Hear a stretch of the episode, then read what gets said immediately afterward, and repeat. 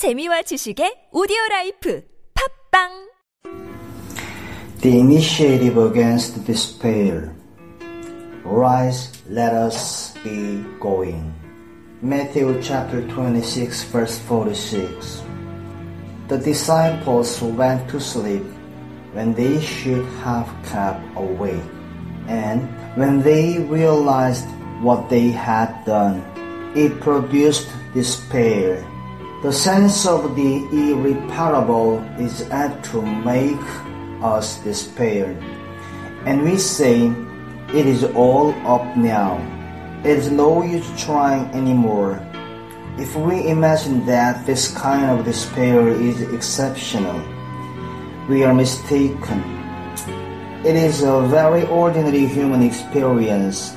Whenever we realize that we have not done that which we had a magnificent opportunity of doing, then we are apt to sink in despair. And Jesus Christ comes and says, Sleep on now. That opportunity is lost forever. You cannot alter it. But rise and go to the next thing. Let the past sleep, but let it sleep on the bosom of Christ and go out into the irresistible future with Him. There are experiences like this in each of our lives.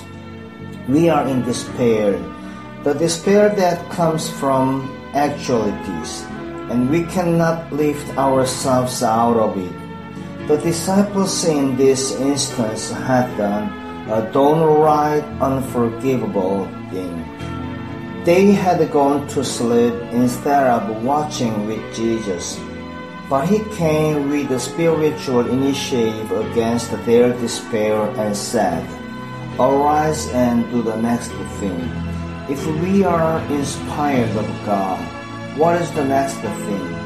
To trust Him absolutely and to pray on the ground of His redemption. Never let the sense of failure corrupt your new action. The initiative against despair.